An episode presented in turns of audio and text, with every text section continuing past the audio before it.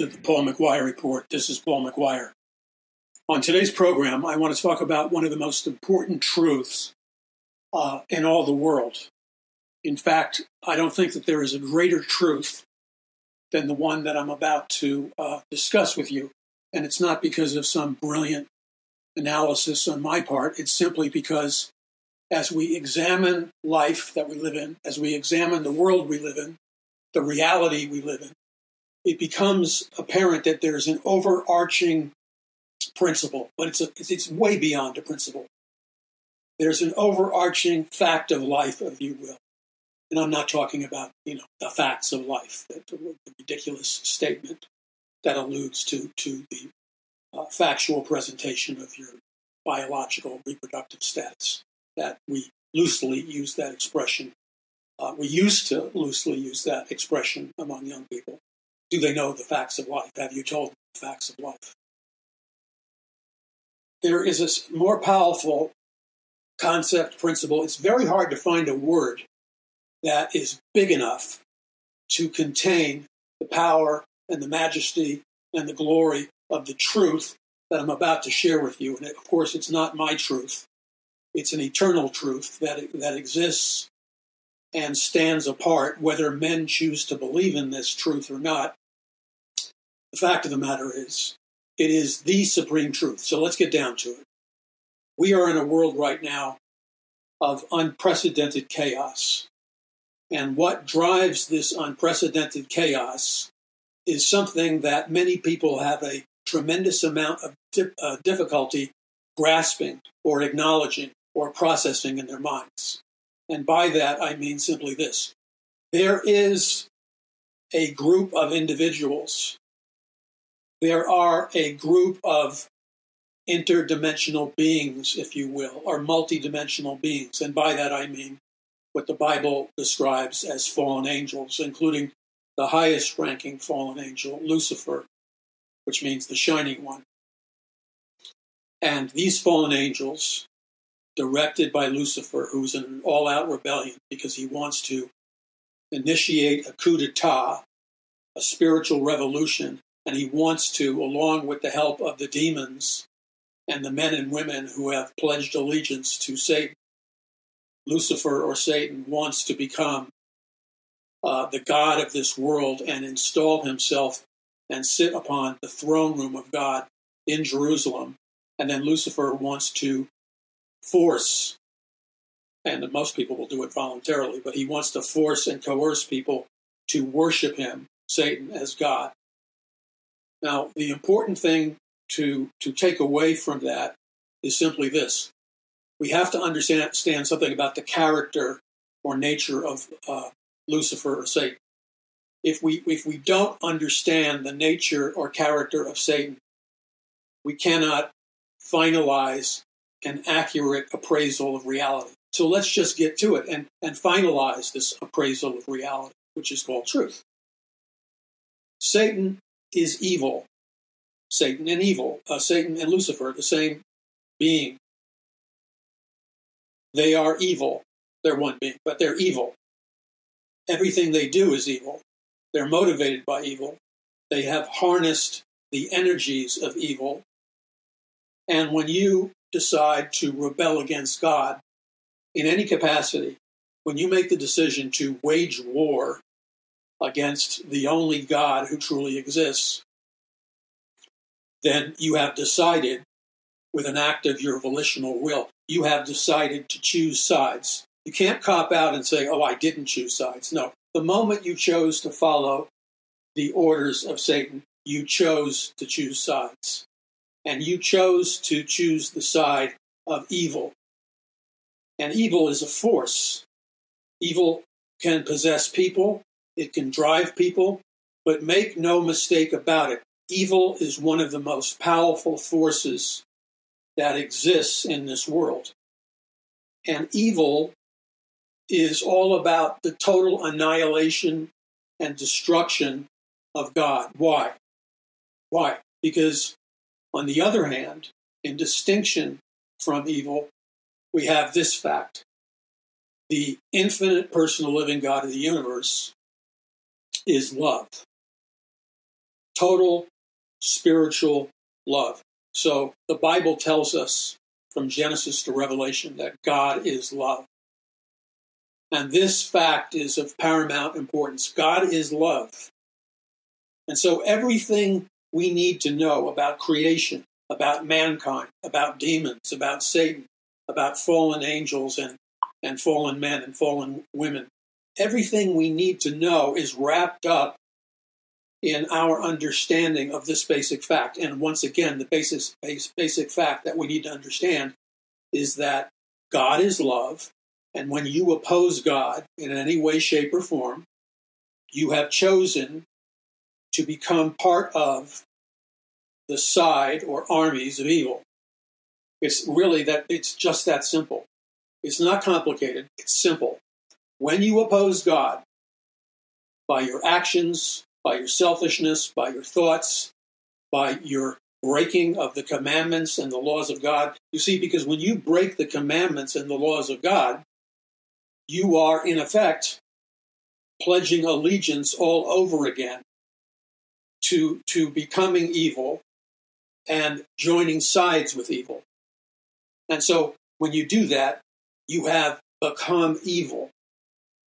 Now, as simple as that concept is, it is a major barrier of spiritual delusion and spiritual illusion and spiritual deception and spiritual apostasy, which are the high level spiritual weapons that Lucifer or Satan uses in his all out war against God, God's people, and his, his bloodthirsty, bloodlust uh, coup d'etat in which he is presently attempting to take over planet Earth.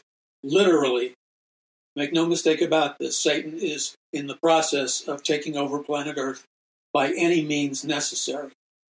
That is what evil was all about and has always been.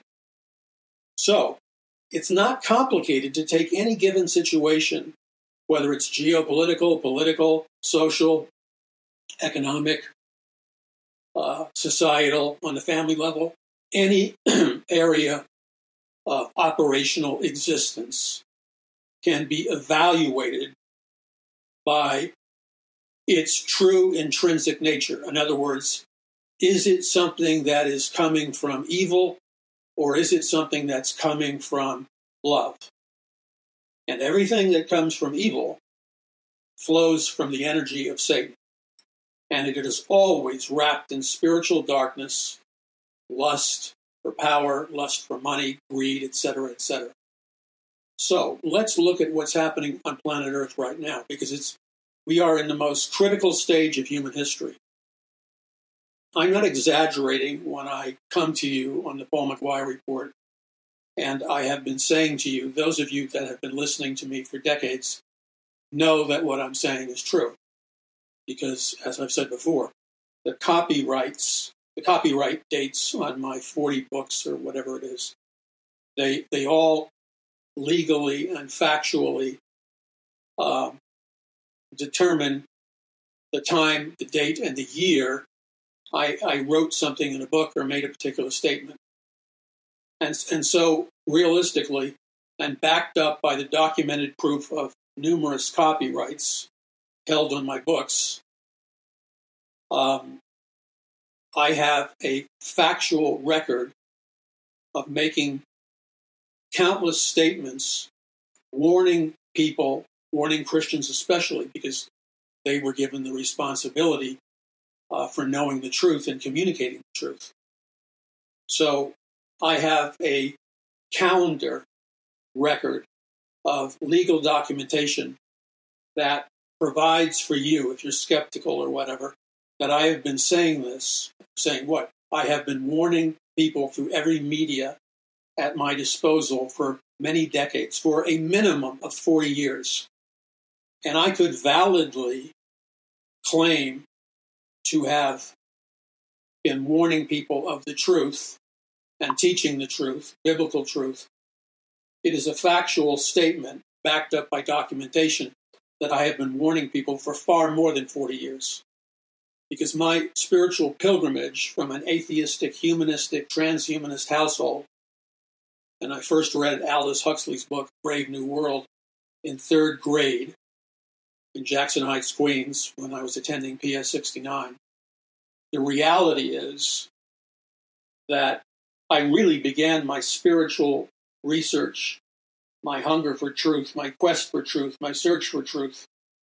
I don't know how old somebody is at third grade, but ha- however old I was in third grade, um, that's when I began to to research and uh, search after the truth. So I could make a, a fully justifiable claim that I've been doing what I've been doing, because I have, for well over four decades. Well over four decades. You could easily add another two decades to that. And I know that sounds ridiculous because, relatively speaking, I'm not that old. But that just happens to be the path that I took. So, I was thinking about this the other day. Um, I was talking to somebody, and this was before I was a Christian. Remember, humanist household, intellectual family, middle class family. My parents' friends were writers and thinkers and artists and, and uh, economists and stuff. And I remember trying to struggle, and this also was probably this was probably fourth grade. And again, that would take my spiritual search origination point back at least five decades, at least. And I remember it was my mother or somebody, I can't remember who it was. They got me a book to, because I wanted to know what love was. Now, when I say I want to know what love was, I wasn't talking about romantic love or erotic love or physical love. When I was looking for what love is, I was talking about, and I didn't understand really what I was looking for. I was pursuing this ultimate spiritual kind of love. I didn't know how to brand it. I didn't know how to identify it. I didn't know what kind of verbiage to use to explain this kind of love. And it wasn't until, until many years later that I realized that this highest level of love that I was trying to understand with great difficulty, that this highest level of love, the only place I ever found a cogent definition of it was in the Bible where in the Bible it reveals to us that God is love. And not only that, the Bible makes a uh, distinction between three kinds of love. First, you have uh, eros, or erotic, or sexual, or physical love, which is usually self centered. And then you have filial love, which is the, the pure love that a father or mother has for their sons and daughters. And it's a pure, caring love, a giving love. It's not a polluted, sick, pathological love, which is, uh, sadly to say, one of the crisis areas of our age. So you have eros love or erotic love, you have filial love, which is the love of parents, pure love of parents for their children. But finally, you have the ultimate form of love, the paramount form of love, which is the love of God or the love of Jesus Christ, and that is known as agape love, or Christ like love, or spiritual love.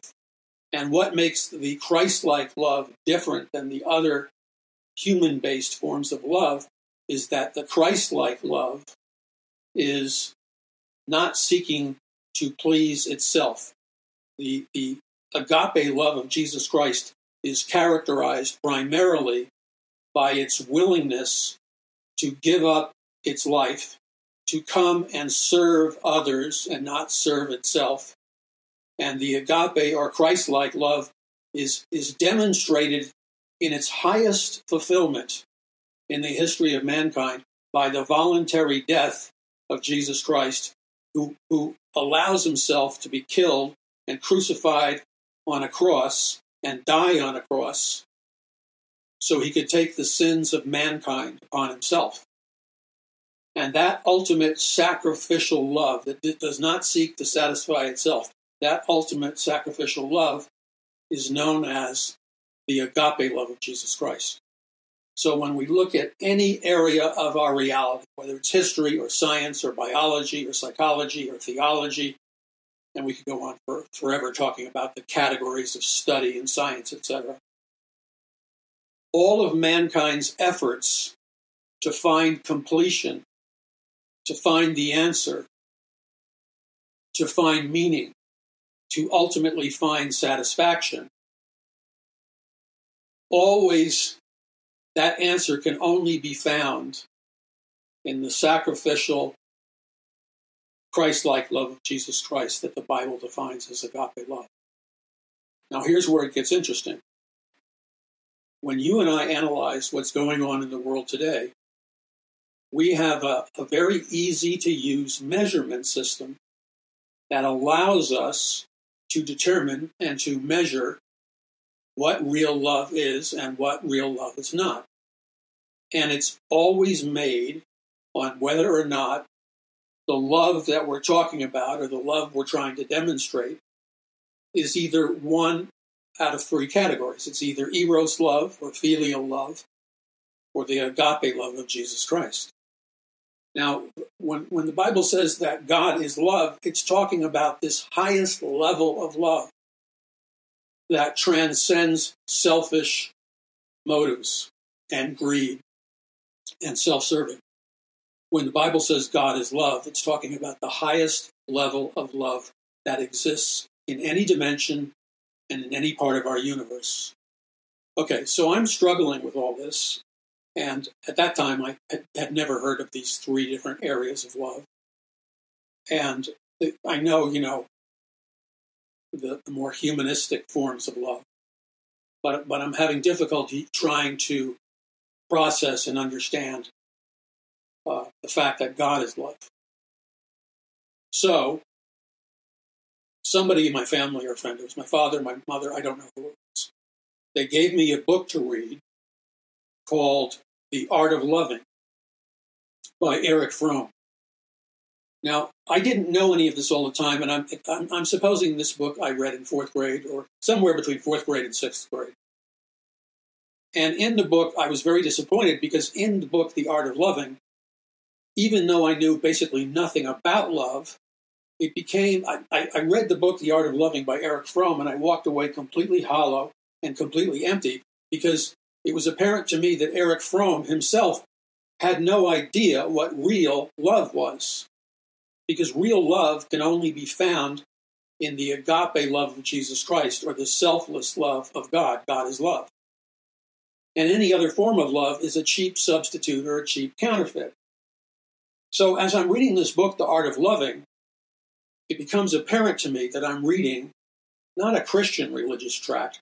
I'm essentially reading a secular, humanist, globalist religious tract written by one of the world's premier globalist philosophers and thinkers, one of the intellectual pioneers of the United Nations, one of the pioneers of the whole global government, and uh, one of the pioneers of secular humanism.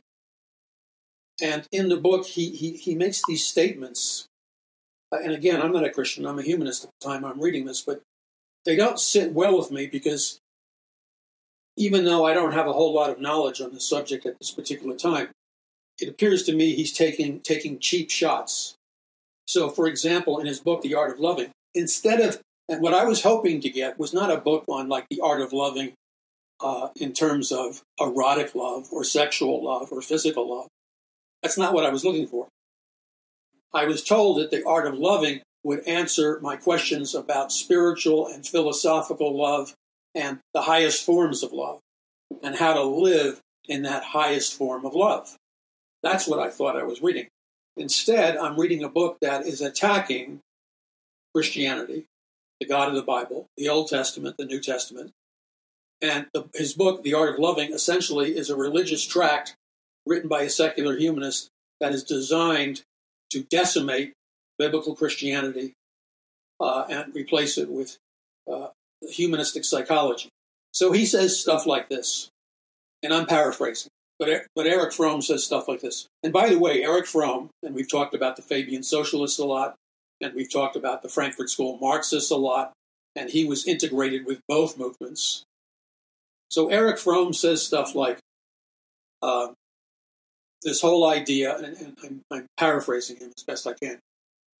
He says, you know, for thousands of years, going back into the ancient times, when modern man, not modern, excuse me, when tribal men and women, you know, would build their fires in the night sky, he, he said, and, and they would be frightened because they recognized they were all alone. As they looked up at the stars, uh, ancient man and his tribes were terrified and frightened because they realized they were all alone in the universe. And so, because ancient tribes and ancient man were frightened of being all alone in the universe, that ancient man, or man himself, invented or fabricated the concept of God because they needed to have an answer uh, regarding a God in order to comfort themselves, in order to make themselves feel protected, safe, and secure.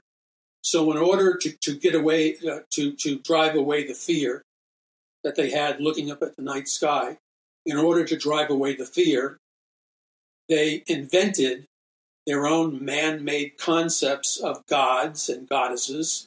And then later on, he, he proposed this idea that initially ancient man and ancient tribes and ancient civilizations invented many gods and goddesses to protect them.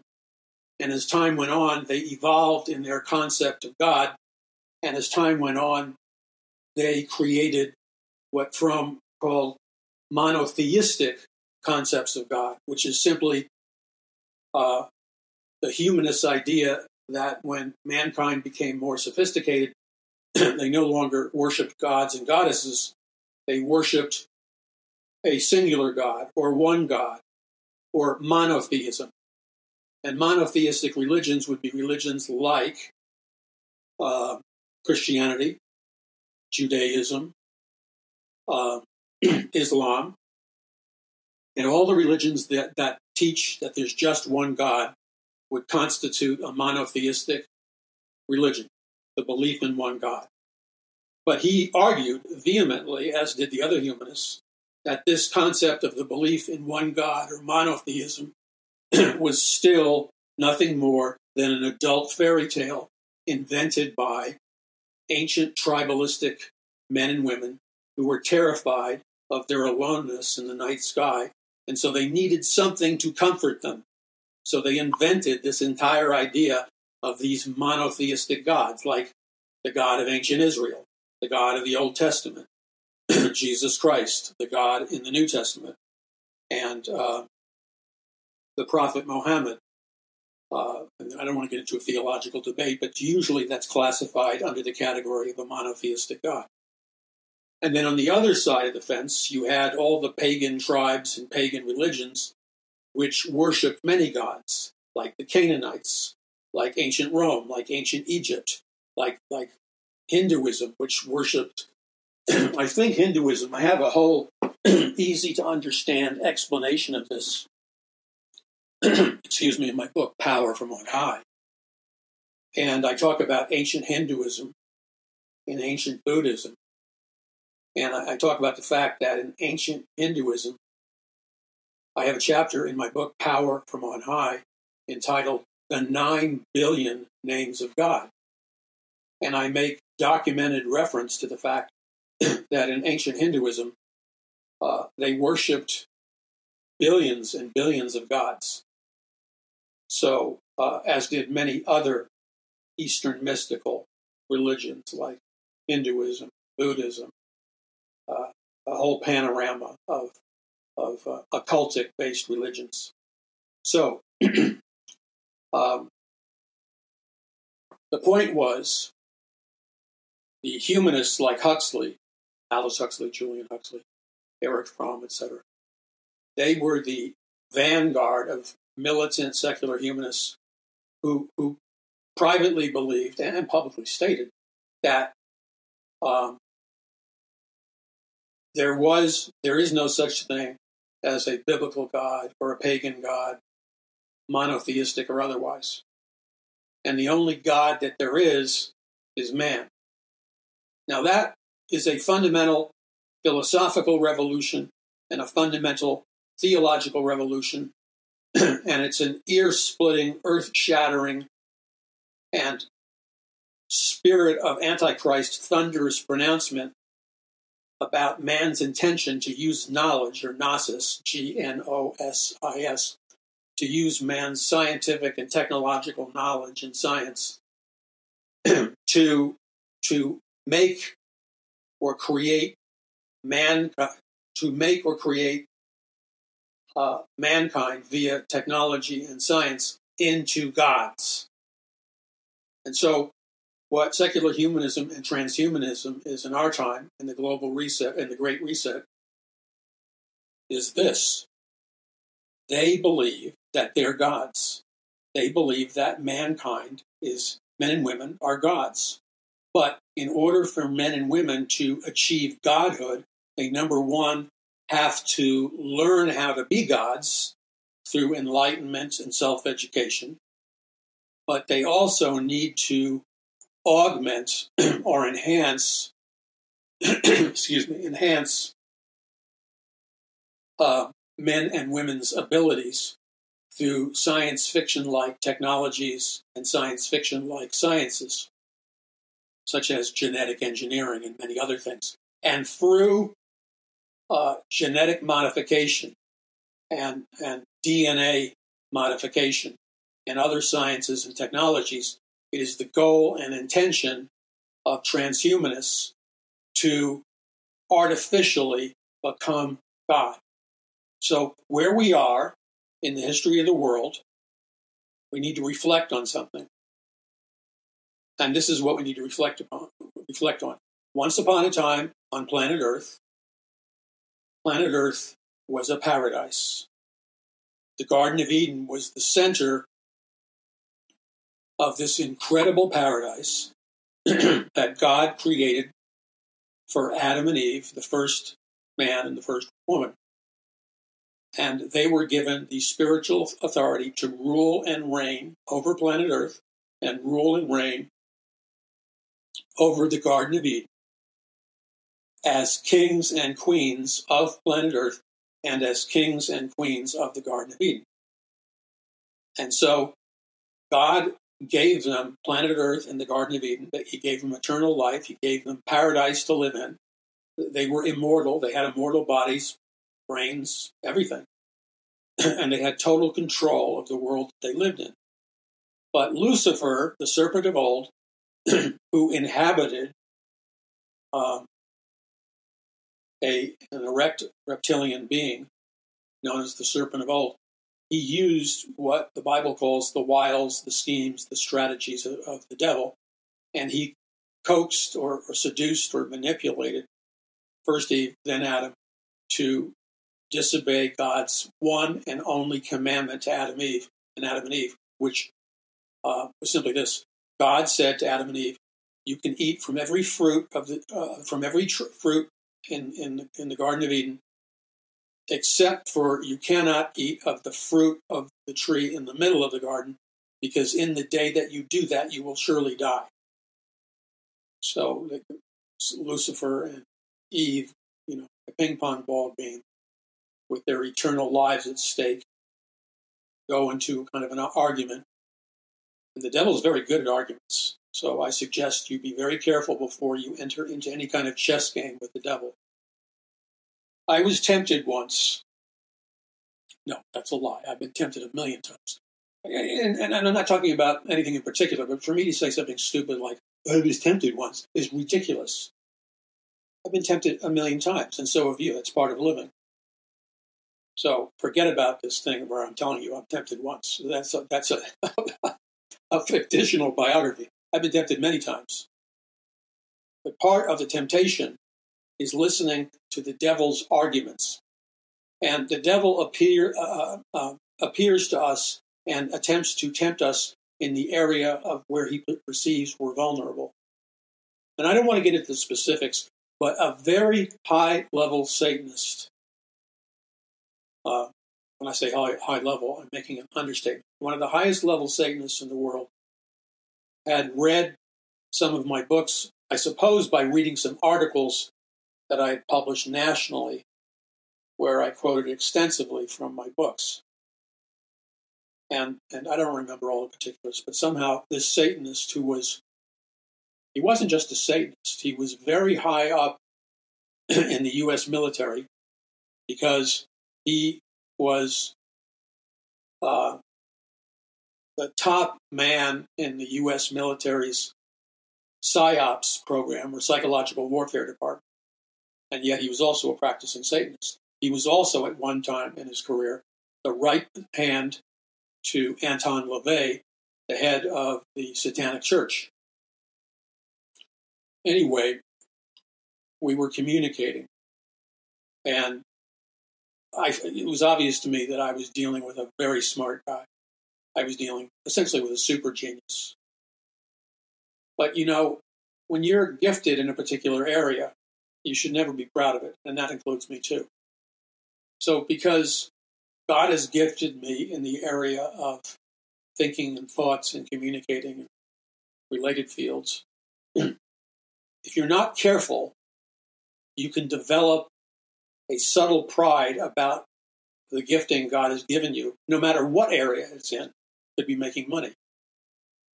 And if you're not careful, if you develop, and you may not even be aware of a very subtle pride that you have regarding your gifting. So he, and you'll find that many powerful thinkers, uh, whether they're Satanists or Christians, uh, operate on, they like to do intellectual jousting or chess games and stuff. It's, it's, it's like a weird kind of sport, but it's rooted in the flesh. So, anyway, he, he challenged me with a number of statements. And his challenges were the equivalent of being slapped in the face lightly. And I don't know if you've ever seen some of these old movies where where two soldiers are going to duel it out to the death and they have those long pointed swords like in a castle in France or something. And when one guy challenges another guy to the duel, he slaps him in the face hard, but but you know, it's what he's doing is he's laying down the gauntlet. And slapping somebody in the face with your leather gloves when you're a, a warrior is a form of laying down the gauntlet. You are challenging the other person to a duel to the death, except you're not using swords, you're using your intellect and your ability to argue and debate. Okay, so he doesn't like Christians. I get that because most of the Christians he meet he meets he doesn't respect intellectually because they can't hold their own. So he knows from reading my books, not my all books, whatever he read that I wrote, whatever book, whatever article. He knows my position to, to a large degree already, and he knows that I believe the Bible literally, which makes me basically completely different, probably, than 97% of the people he talks to.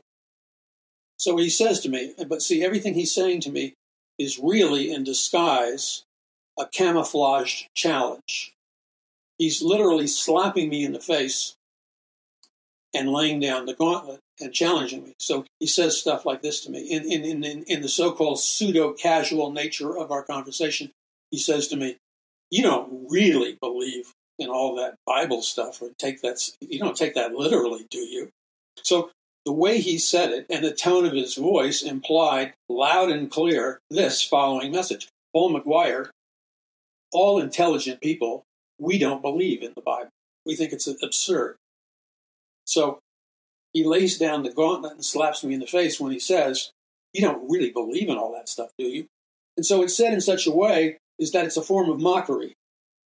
It's also a way of tempting me. Because you see, if I'm any way at all insecure, if I'm in any form, shape at all insecure uh, regarding my intellectual basis, spiritual basis, and theological basis for believing the Word of God literally. If I don't really know my stuff and I'm not really anchored in the Word of God, when He shoves that at me, the temptation would be, well, I want to be, I, I mean, the temptation would not be for me to be a Satanist, but the temptation for me would be to maybe compromise the fact that I believe that the Bible is the inspired and inerrant Word of God. So that's what he's going after. And so he's baiting me. And you've all been baited by the devil or other people to get you to do something. So in my flesh, and we all have a flesh, and I have a flesh. It's called part of my sin nature, and I got to make sure I crucify it by faith.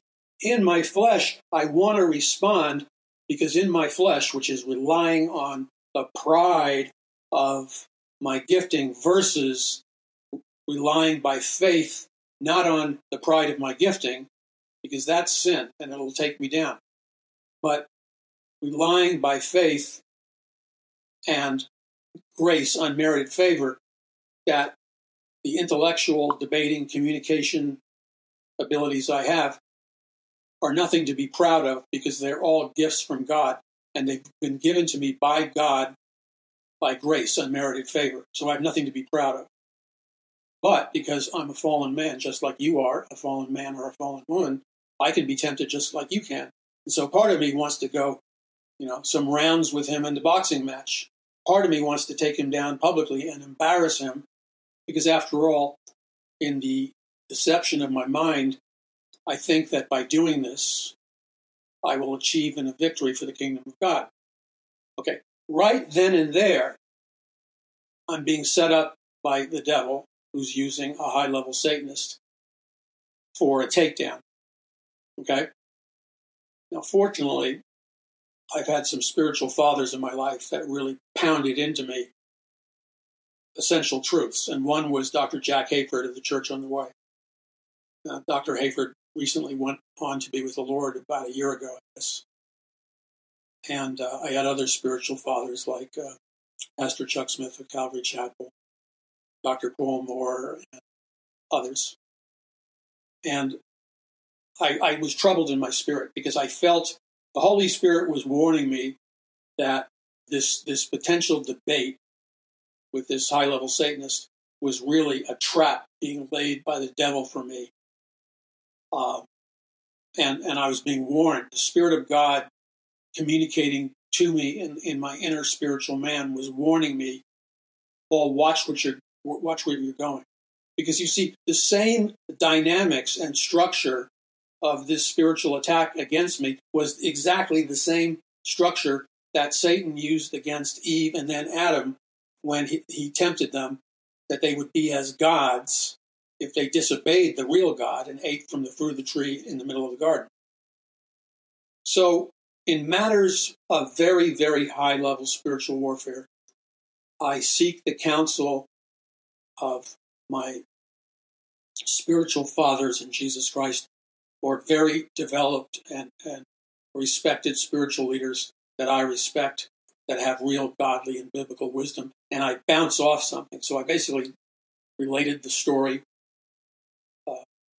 of, of what happened to Dr. Jack Hayford. Uh, I related to him. He took me out to lunch and I shared the story. And I could see his eyes kind of bulge when, when I told him the story because he realized the consequences of this uh, could be very explosive. So I uh, sought his counsel. And it's very interesting. Jack Hayford walks with the Lord. And as I'm opening my heart to Jack Hayford and telling him, I feel uneasy about this, Pastor Jack. He doesn't give me a lecture. In fact, he said very little to me in terms of responding. He said very little to me in terms of giving me a specific battle plan. What he did was his, he, he just accepted me and heard me out and prayed for me. But he trusted because he knew me. He helped. He helped disciple me for over 25 years. So he he knows that I knew all the basics, and so he just instead of giving me a formula answer, he just allowed himself to be a sounding board.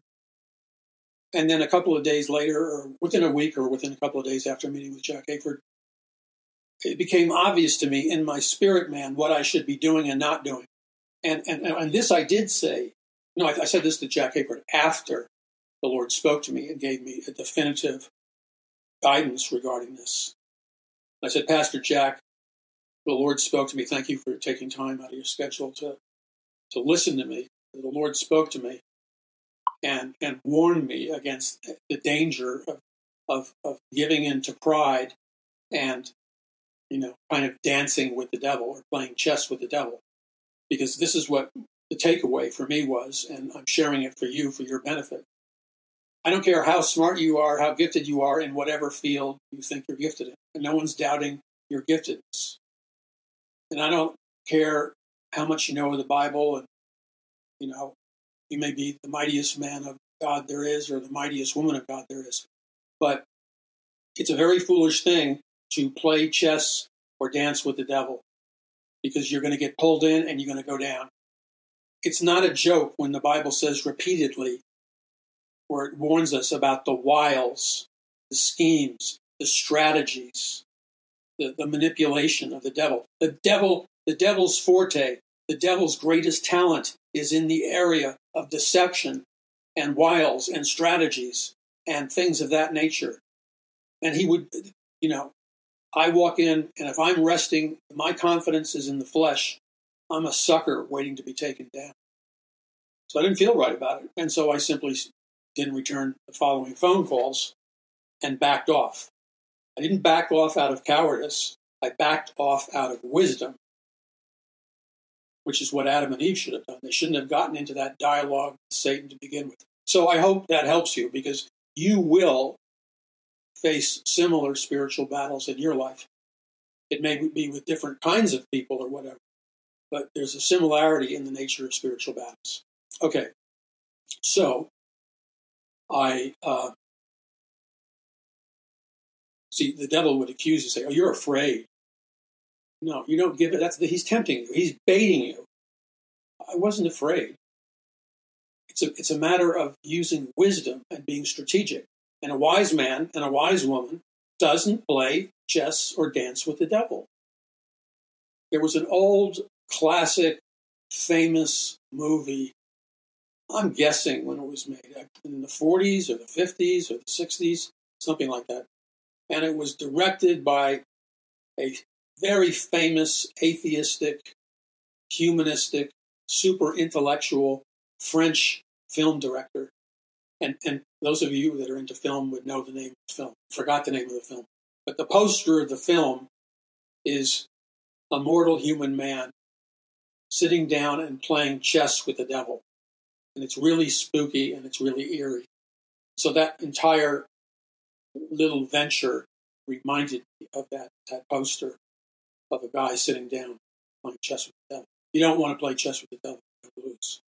Okay, so that's how Adam and Eve lost planet Earth. Okay, so we're going to come back in a moment and we're going to expose and reveal and open up what many people have, many people who serve Satan have attempted to conceal the vulnerabilities and the weaknesses that are inherent in their game plan. You know, Satan is very powerful, but let's not forget something. God is far more powerful than the devil. And let's never forget that. And Jesus, and, and, and let's never forget this truth. Greater is he that is in you than he that is in the world. That means greater that is he that is in you, Jesus, than he that is in the world, the devil. Because Jesus is in you, you become greater than the devil. But that still doesn't give you a license for stupidity and presumption. Okay, visit paulmcguire.us. I thank you so much for rallying behind me. I'm telling you, the more the more I have been pressing on in communicating the truth. If you've looked at the content of my programs, I have not been playing it safe. I have been exposing the darkness with the light. I have been exposing all kinds of things that the enemy does not want exposed.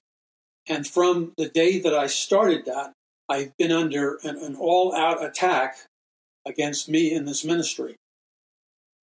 And the attack comes from many areas. Uh, threats, I don't even know. Maybe they finalized it. I have no idea.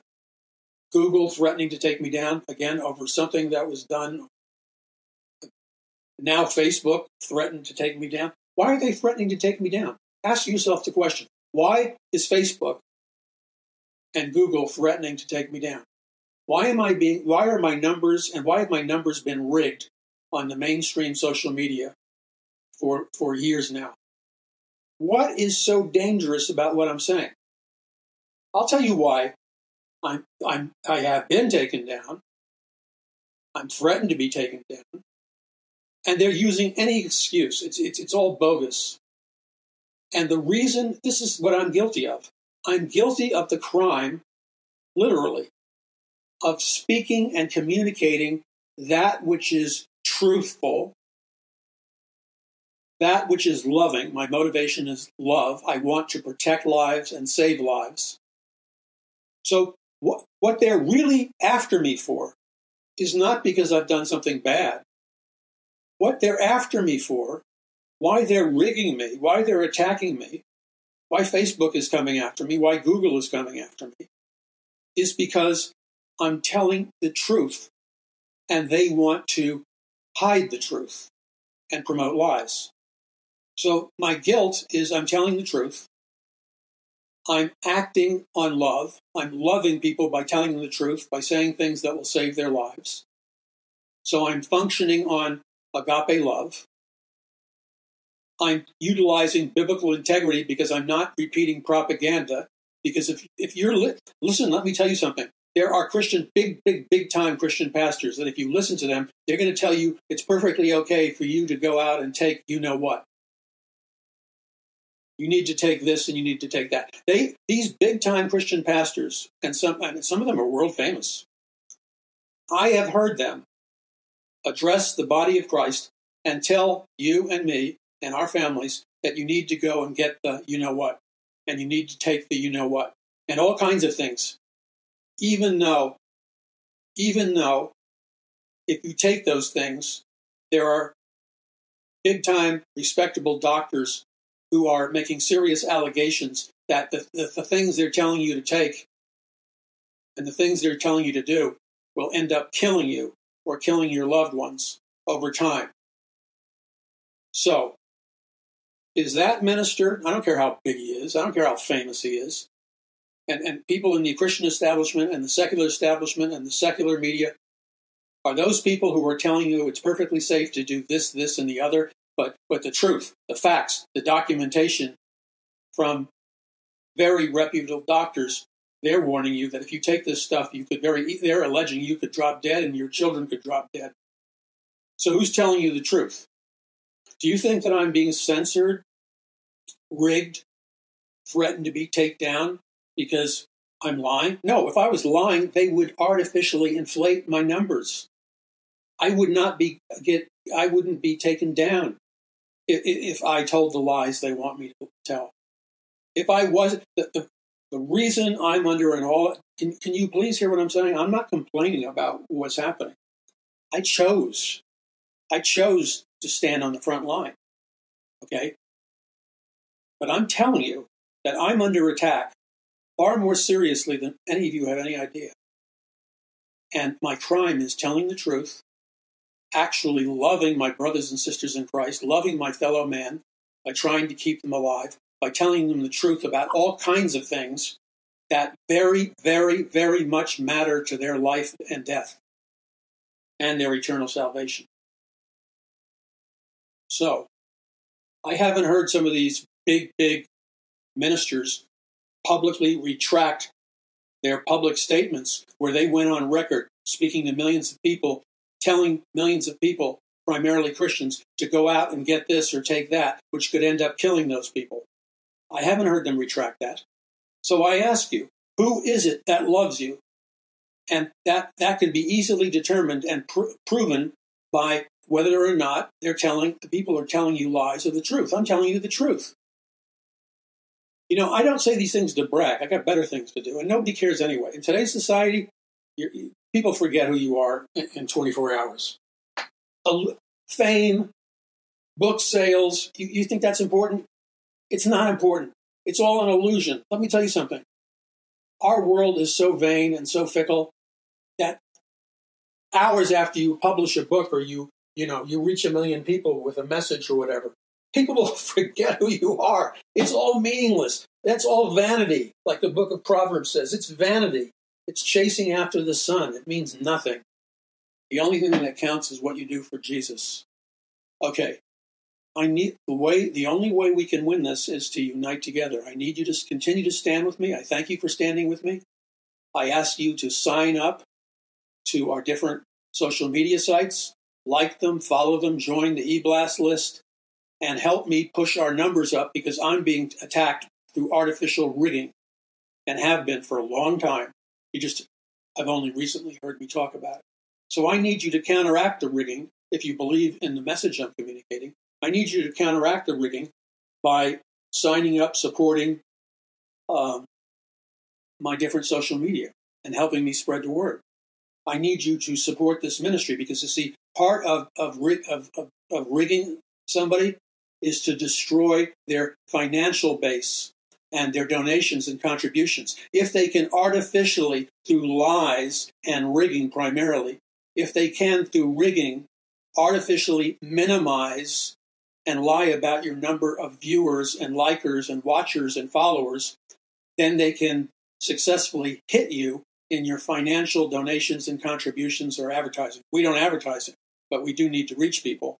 We do need donations. So I need you to stand with me. We're in a war. If I go down, you go down. There's not that many people. There are some, but there's not that many people that are standing up for the truth. So you decide for yourself before the eyes of the Lord what you're going to do, just like what I what I have to do. And then I need you to be an intercessory prayer warrior and pray for me, my family, everybody involved in this ministry. Pray for the ministry because ultimately this is a supernatural spiritual war. And we either open up people's minds and hearts or we lose our nation, we lose our church, and, and what's coming is not pretty. And I, I documented that for you in my books like Power from On High, Prophecy of the Future of America, and the other books. So I need you to stand with me. I need you to be a prayer warrior with me. I need you to simply, and thank you to every one of you that asked the Lord what to do. And when the Lord spoke to your heart about how much to give in donations and contributions, you obeyed Him. Thank you for that because your donations are are allowing us to continue because it, of course there's a war in the financial area. And you know most of the warfare and most of the things i never tell you on the microphone. I just don't. And the reason i don't tell you on the microphone is because i'm not here to manipulate you if you're walking with the lord and I know that many of you are, I, I trust the fact that you have a relationship with God. And therefore, I know that if you ask God a question like, Lord, how much do you want me to donate to Paul McGuire Ministries and Paradise Mountain Church or whatever? I know because of your own relationship with the Lord that you're going to obey Him.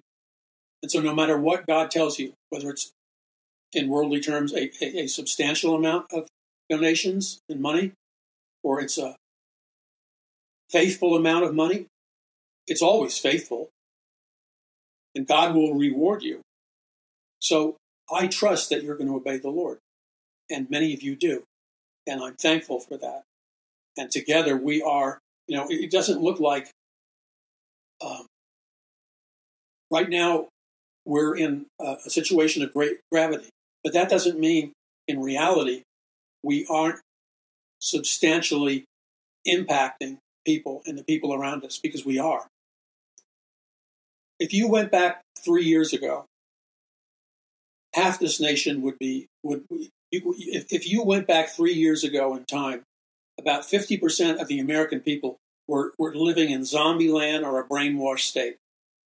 Because there's been so much revealing through upheavals and vaxes and wars and unexplained events like the uh, directed energy beam weapons, et cetera, et cetera, that has shaken people's grip on believing lies. And it's causing people to hunger for truth.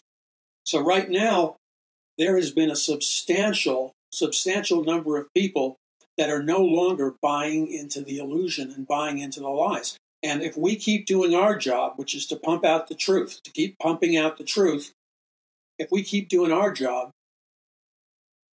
I believe all the data is suggesting we're reaching a tipping point where there will be a significant turning point and large numbers of people are going to switch sides.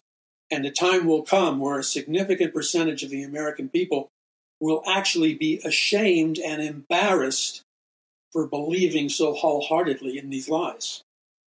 Okay? So I need you to help me and stand with me. Visit paulmcguire.us. That's paulmcguire.us. As you can see, we're ramping up the video again. Um, my apologies. It's been a while since we did video. We had some serious technical and other problems. And now we're coming back on board with the video. It's not where I want it to be in terms of professionalism yet, but in a short period of time, a very short period of time, we'll be back to where we used to be in quality. And then the goal is to go beyond that. And, and, and the, the reason I don't want to get into an explanation of uh, why we had to pull back a little bit is because I don't want the enemies of the gospel of Jesus Christ to know what's going on behind the scenes. Those of you that are prayer warriors, you already know because God's given you a supernatural burden. So visit paulmcguire.us, that's paulmcguire.us, and uh, we'll be back in just a minute.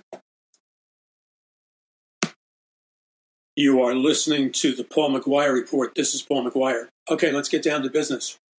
And what do I mean by business? I'm talking about what Jesus Christ, when he used the term kingdom business.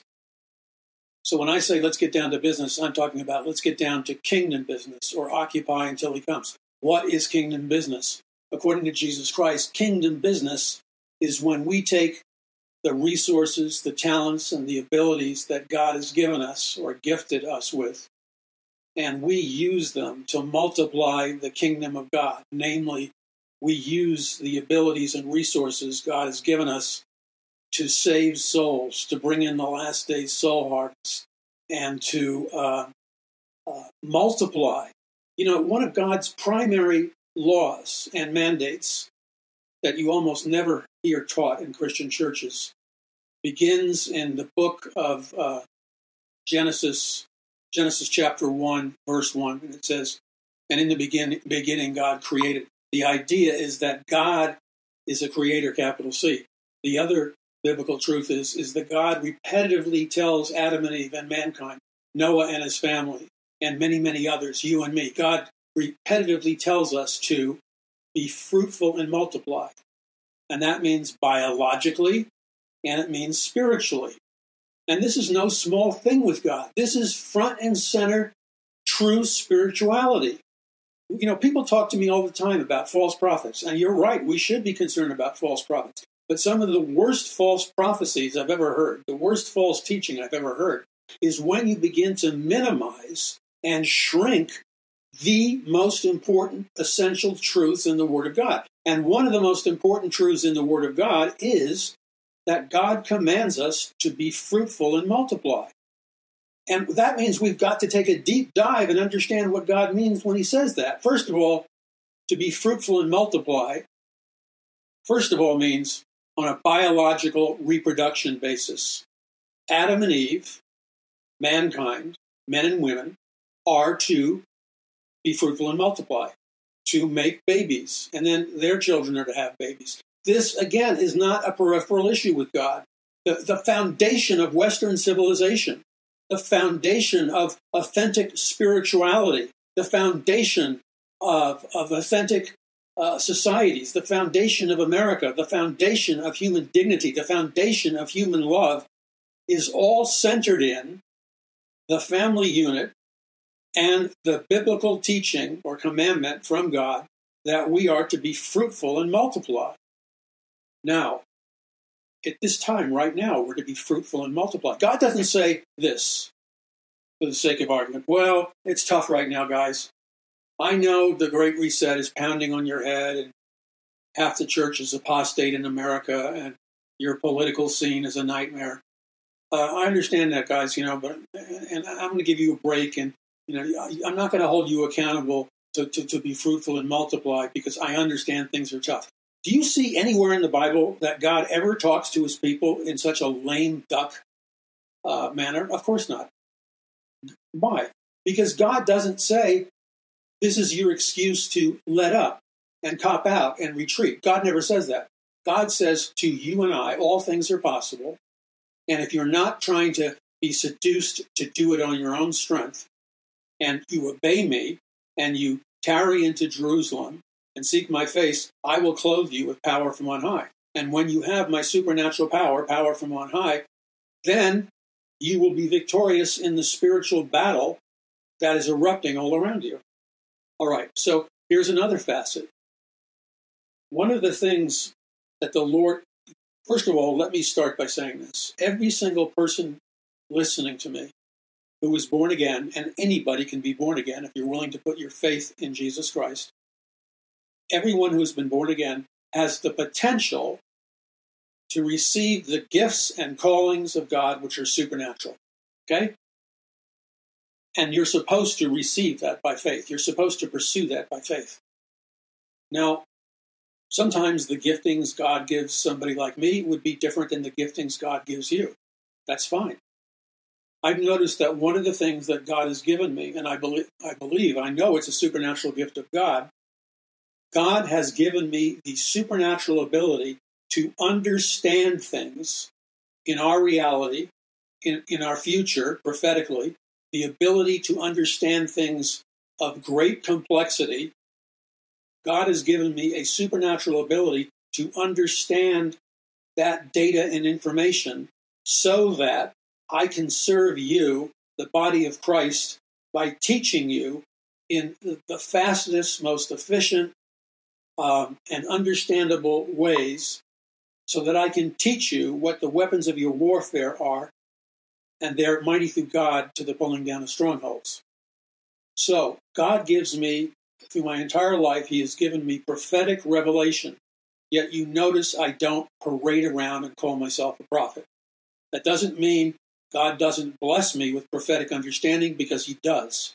And God gives me prophetic revelation all the time. I just don't, you know, parade around the town, square talking about it. Let me give you an example. And this happens on, on a regular basis. I write books that have copyrights, they're doc, I have documentation. You'll notice that in the books going back decades, I write in my books about a technology, about events happening, about changes in the world scene and the national scene. I write about these things long, long before they materialize and happen. That is a supernatural gift of God. And it, it flows through the writing and the speaking. Here's an example, okay? And normally I wouldn't do this because I don't want to run the risk of being self serving. Um, many of you have seen the excellent trailer uh, on uh, the, the, the, last battle. Excuse me, the greatest battle for the hearts and minds of mankind in the history of the world. Now, what's interesting about that is this book is very prophetic because many of the, uh, like the other books, you'll find that when you look at this book, you will see all kinds of prophetic, detailed descriptions of technology, of events, of current events, of trends, of spiritual battles, all kinds of things I'm writing about in detail and in advance, well advance of them actually happening in our physical reality. And this is an ongoing thing, it's a gift from God. So let me give you an example by what I mean. Okay, so in my book, The Greatest Battle for the Hearts and Minds of Mankind in the History of the World, I uh, it, this has a copyright date. You need to get the book, by the way. It has a copyright of 2019. Okay? Yet when you look at the trailer, and I'm just going to play it in the background because I need to read what the words I'm using in the trailer, which you can see the trailer at paulmcguire.us. It's the trailer or the promo piece or the promo video for uh, the greatest battle. So let me just turn it turn it on here. Okay, so I'm looking at the trailer for the greatest battle and for the hearts and minds of mankind in the history of the world. Now, then I have up on the video words and bullet point of what I'm going to talk about, what I do talk about in the book, okay? What I call never before released information. I talk about global financial collapse, okay? Then you'll see the words 5G wireless neurological attack. That's giving you the paulmcguire.us. And notice what I'm saying next genetically modified organisms. GMOs. Now, listen carefully. Directed energy beam weapons, geo-engineered climate change apocalypse, supernatural and interdimensional beings, spiritual deception and psychic powers. This is all in the book.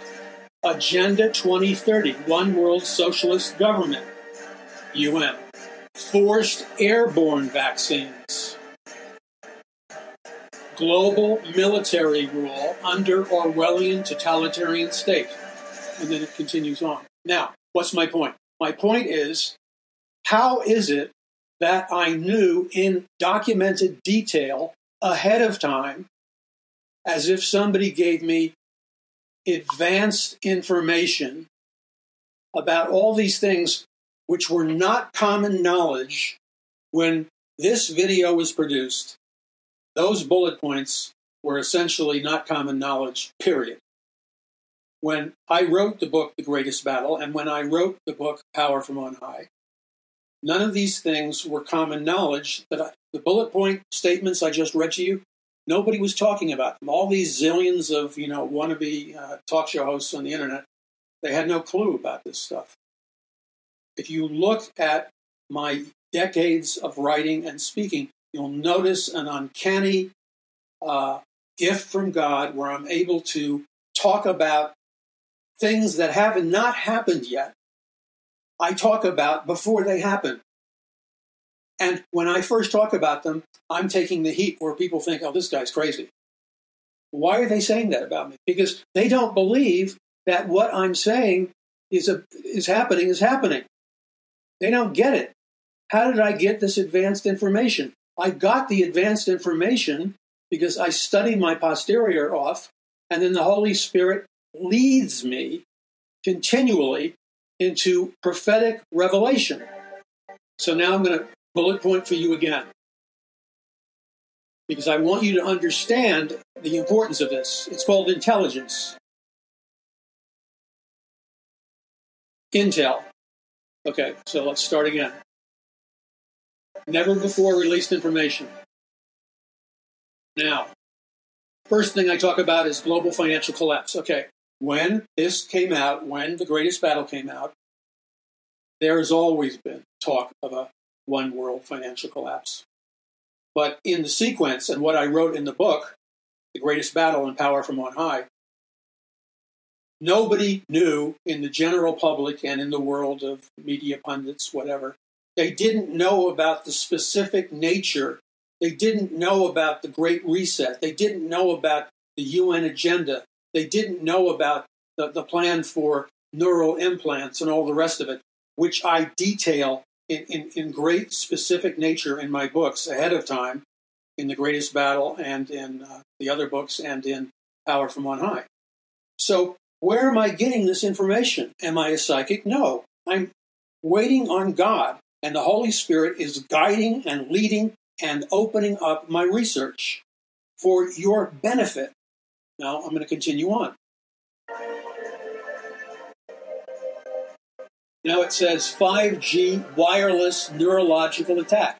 Nobody was talking about the 5G neurological wireless attack back in 2019 and 2018 when I wrote The Greatest Battle and I put out this promo video. Those words were non existent in the minds and consciousness of probably 90%, 97% of the American population. How did I know about it? God supernaturally led my research, guided my research, and He revealed to me that 5G wireless technology was going to be used in connection with 5G technology would be used to activate from a remote distance an internal neurological attack on human brains, minds, bodies, and souls. So, what I'm revealing to you years in advance, now we're in 2023, and most people still don't know what I'm talking about. What I'm revealing to you in advance for your protection is that 5G technology is first and foremost not a communications technology, it's a weaponized technology. And 5G wireless technology has a secret asset, military asset, in that it can flip on switches and cause a neurological attack on your bodily organs, your brain, your body, and all kinds of things, and especially in the area of your brain and nervous system. See, there's a pattern here a consistent pattern of reliability, a consistent pattern of accuracy, and a consistent pattern of truthfulness over time. I'm not proclaiming falsehoods. Let's hit play again.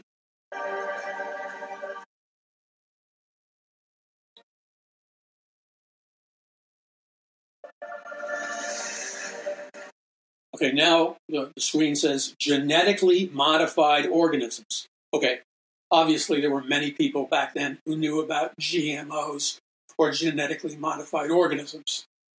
But when I use the words genetically modified organisms, and when I write about it in, the, in my book, The Greatest Battle, and I write about it in my book, A Prophecy of the Future of America, back in 2012 or something, and then I write about it in my book, Power from On High, when I use the term genetically modified organisms, I'm taking it way up to a level of blowing open the doors of concealment and opening up the doors of powerful truths. And I'm trying to show you, and I wrote it down in detail in my books with copyright date, documentation dates. What I'm telling you far, far in advance of it actually happening is that there is technology available 5G, scalar technology, uh, different di- directed energy beam technology, and so on and so forth, that has the power to externally modify your inner man or woman, brain,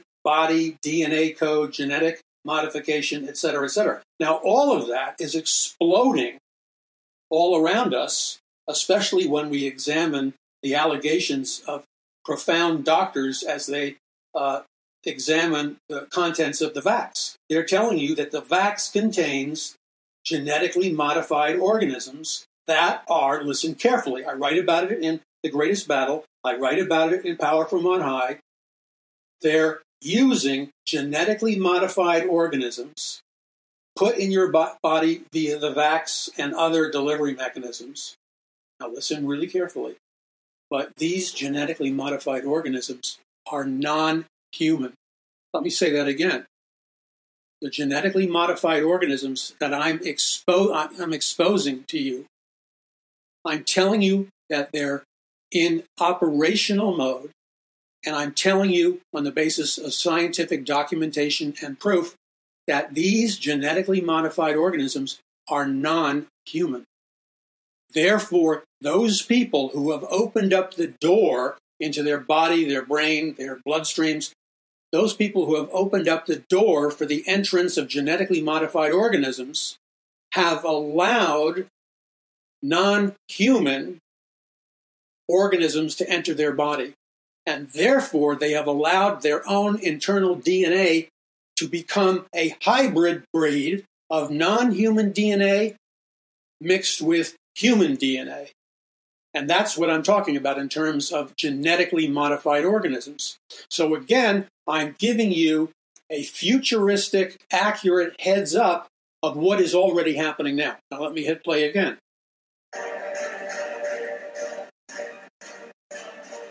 Directed energy beam weapons. Say it again. Big letters on the screen. It's in the book, Power from On High. It's in the book, The Greatest Battle. In large letters, in the promotional video. The copyright date of The Greatest Battle is 2019. And even uh, Power from On High, uh, the copyright date is, and talking about directed energy beam weapons.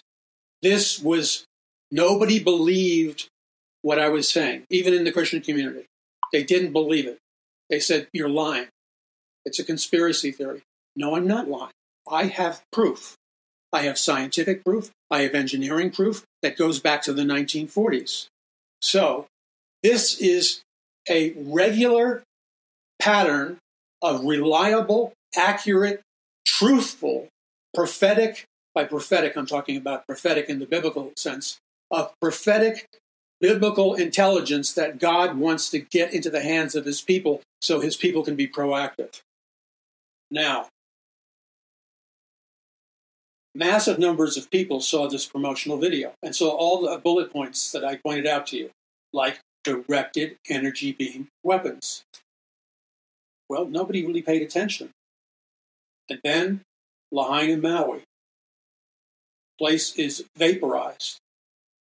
And many, many experts, many military experts, believe that what happened to the town formerly called Lahaina was that Lahaina was literally vaporized by directed energy beam weapons. So I was telling you this before the Paris the Paris uh, mountain fires in Northern California, which incinerated a, a, a, geographic area. And I told you about the technology of directed energy beam weapons, commonly known, not commonly, but also known as DEW, D-E-W, directed energy weapons. I warned you ahead of time. And so when you read my books, going back to the beginning, Power from on High, uh, Greatest Battle, Prophecy of the Future of America, Volume 1 or 2, Volume 1 and 2, um, The Day the Dollar Died, Conquering the Matrix, and on and on and on. Mass Awakening. The Babylon Code I wrote with Troy Anderson. I'm giving you, you know, I'm not giving you a razzle dazzle, counterfeit prophetic statement based on nothing. I'm giving you prophetic research or prophetic spiritual military intelligence. You understand what I'm saying? That's why I'm always stressing that you read the books in sequence, that you have the Bible studies in sequence. Begin with the earlier books, move to today. There's no excuse for God's people literally living in the twilight zone. And you can know what's coming by simply researching. Okay, here, geoengineered climate change apocalypse. Again, I wrote about that going all the way back to A Prophecy of the Future of America, Volume 1 and 2. Geoengineered weather modification weapons. Geoengineering and weather modifications. Once again, people accusing me of all kinds of things. It's just, it's constant. And I don't really care, by the way. Just so, just so you know, I'll give you an old Jackson Heights, Queens, New York City expression. My response to my critics who don't know what they're talking about, including Christians, is this. My polite response is simply tough noogies. Tough noogies is an old Queens, New York City expression, which means I'm going to punch you in the arm. Okay. I'm not going to really hurt you, but I'm going to punch you in the arm. But I'm going to make sure that one or two of my knuckles stick out about three quarters of an inch. Some of the knuckles stick out further than the other knuckles. So when I land a punch in your arm by your shoulder, it, it really bruises and causes pain and, and causes you to shut up. I'm, I'm, this is a joke. Don't take this seriously. So that's what tough noogies means. It means bite the bullet, man. Know what you're talking about. Shut up. Put up or shut up. We can't win this spiritual warfare unless we're willing to at least acknowledge the very primary, fundamental, foundational, and basic truth, which is this wake up and smell the coffee hopefully triple espresso. You and I, Christianity and Christians and the Bible, God, Jesus Christ, and anything to do with the Bible, we are in, we are under all out assault right now. The assault is actually greater than the assault that Adolf Hitler and the Nazis, when they fired their V 1 and V 2 rockets from Germany and began obliterating segments of London and England. They were blowing it to pieces because they were using their technology that England didn't believe existed yet. Well, the satanic principalities and powers are using the equivalent of Nazi V 1, V 2 rockets on Christians in America. And we need to wake up to the level, the reality, and intensity of the battle. And it is no longer acceptable. It should be, at least, no longer acceptable to plead ignorance and to walk around in a daze. We don't have the luxury of doing it. We've got to be spiritually armed and dangerous. What do I mean by dangerous? In the context of agape love. Dangerous to the devil, dangerous to evil, not dangerous to people, not dangerous to people looking to get saved, not dangerous to people who need ministry. I'm not talking about that. I'm talking about we're armed and dangerous, spiritually armed and dangerous to demonic forces. In other words, we need to become a force to be reckoned with and not the Pillsbury Doughboy. You ever see those Pillsbury Doughboy uh, commercials? The Pillsbury Doughboy is floating there with his big gut, and somebody sticks their index finger in the Pillsbury Doughboy's stomach, and he kind of giggles. You know that commercial? He giggles, and it's cute. Yeah, it's cute because when you stick your finger in the Pillsbury Doughboy's belly, it's all dough. And so he gives this little giggle, this cute giggle. That's how Christians are behaving on the spiritual battlefield. Instead of being like David and Joshua and Jesus Christ and the Apostle Paul, instead of like being the mighty men of God and mighty women of God that we are, we're acting like the Pillsbury doughboys of the last days. I think that's a good place to begin repentance. You can see that this message is not popular, but I didn't sign up to deliver this message because it's popular. I'm delivering this message because this is the message. This is the message that God commanded me to deliver at this time. And then, obviously, there's more critical bullet point topics. We're in a war, a spiritual war. It's time that we win. I'm not saying we're going to snap our fingers and America is going to be Disneyland. I have never said that, ever. If God's people repent, not fake it, we can see a turnaround. We can see revival. We can see an authentic biblical awakening. But there must be genuine repentance. God bless you. Stand with me. This is Paul McGuire. Visit paulmcguire.us.